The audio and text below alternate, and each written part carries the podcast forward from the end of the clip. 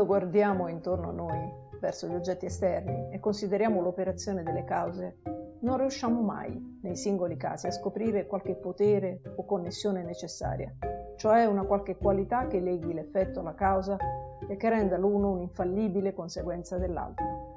Noi troviamo soltanto che l'uno presentemente, di fatto, segue l'altro. L'impulso di una palla di biliardo è seguito dal movimento nella seconda palla. Questo è tutto quello che appare ai sensi esterni. La mente non prova alcun sentimento o impressione interna da questa successione di oggetti. Per conseguenza non c'è, in alcun singolo e particolare caso di causa ed effetto, cosa alcuna che possa suggerire l'idea di potere o di connessione necessaria. Benvenuti. Iniziamo dalla Scozia.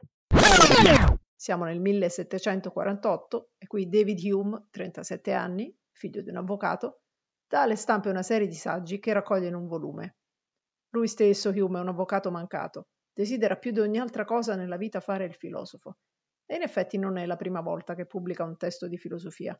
La prima volta che ci ha provato, tra il 1739 e il 1740, era ancora abbastanza giovane e gli è andata piuttosto male. Il suo trattato sulla natura umana è stato praticamente ignorato.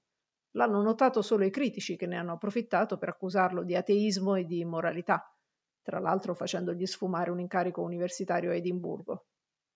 Hume se ne fa una ragione. Più tardi anzi dirà di aver fatto l'errore di stampare troppo presto il trattato, però non si arrende. Per qualche anno si dedica ad altro e poi appena gli è possibile torna sugli stessi temi e ne prepara una nuova stesura che intitolerà Ricerche sull'intelletto umano. E questa volta, forse perché il libro è più divulgativo, gli va decisamente meglio, tanto che l'opera viene completata e poi ripubblicata diverse volte. Nella fine degli anni 50 del Settecento Hume riesce ormai a vivere, anzi si arricchisce con la vendita delle sue opere. Tra i temi delle ricerche ce n'è uno, forse il più famoso, che sta particolarmente a cuore Hume. Si tratta dell'idea di causa, o meglio di connessione necessaria. Un'idea che Hume sottopone a una critica serrata, la interroga spietatamente e in lei non trova nient'altro se non un'idea di connessione ripetuta.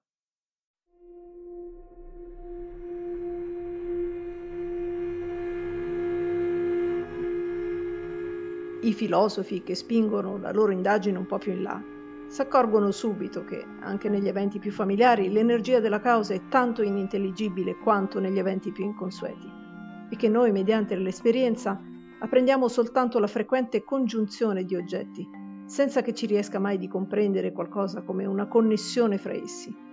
Ecco allora che molti filosofi pensano d'essere obbligati dalla ragione a far ricorso in tutte le occasioni allo stesso principio al quale il volgo fa appello soltanto in casi che appaiono miracolosi e soprannaturali, Essi riconoscono che la mente e l'intelligenza sono non soltanto la causa ultima e originaria di tutte le cose, ma anche la causa immediata e unica d'ogni evento che appare in natura.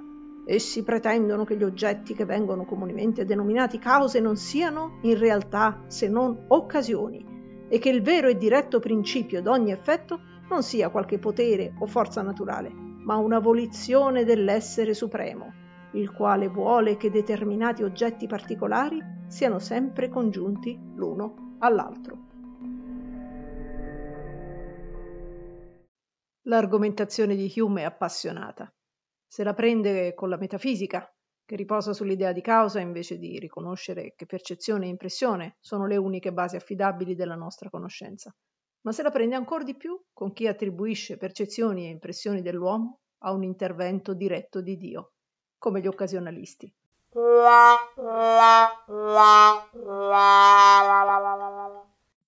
Il sasso che Hume getta nello stagno del pensiero genera un maremoto.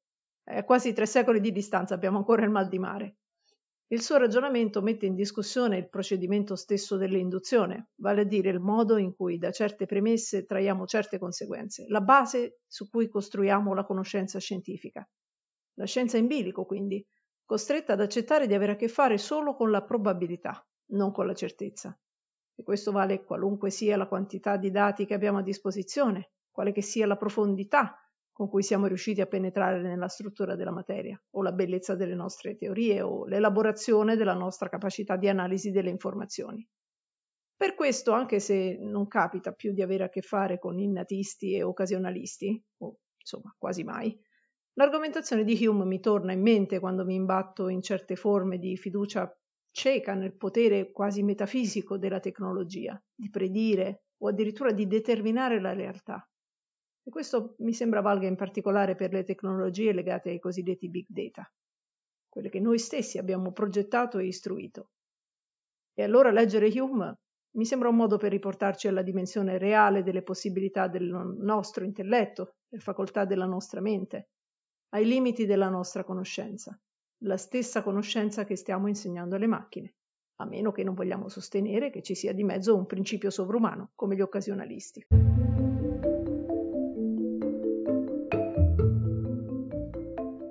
Quando diciamo perciò che un oggetto è connesso con un altro, Intendiamo soltanto che i due oggetti hanno acquistato una connessione nel nostro pensiero, che conducono a quell'inferenza per cui divengono prova l'uno dell'esistenza dell'altro. Conclusione questa alquanto fuori dell'ordinario, ma che pare fondata su una sufficiente evidenza. Né questa evidenza sarà indebolita da qualche generale differenza dell'intelletto o da qualche sospetto scettico nei confronti di ogni conclusione nuova e straordinaria. Nessuna conclusione può essere più gradita allo scetticismo di questa, che fa scoperte intorno alla debolezza e ai limiti ristretti della ragione e della capacità dell'uomo.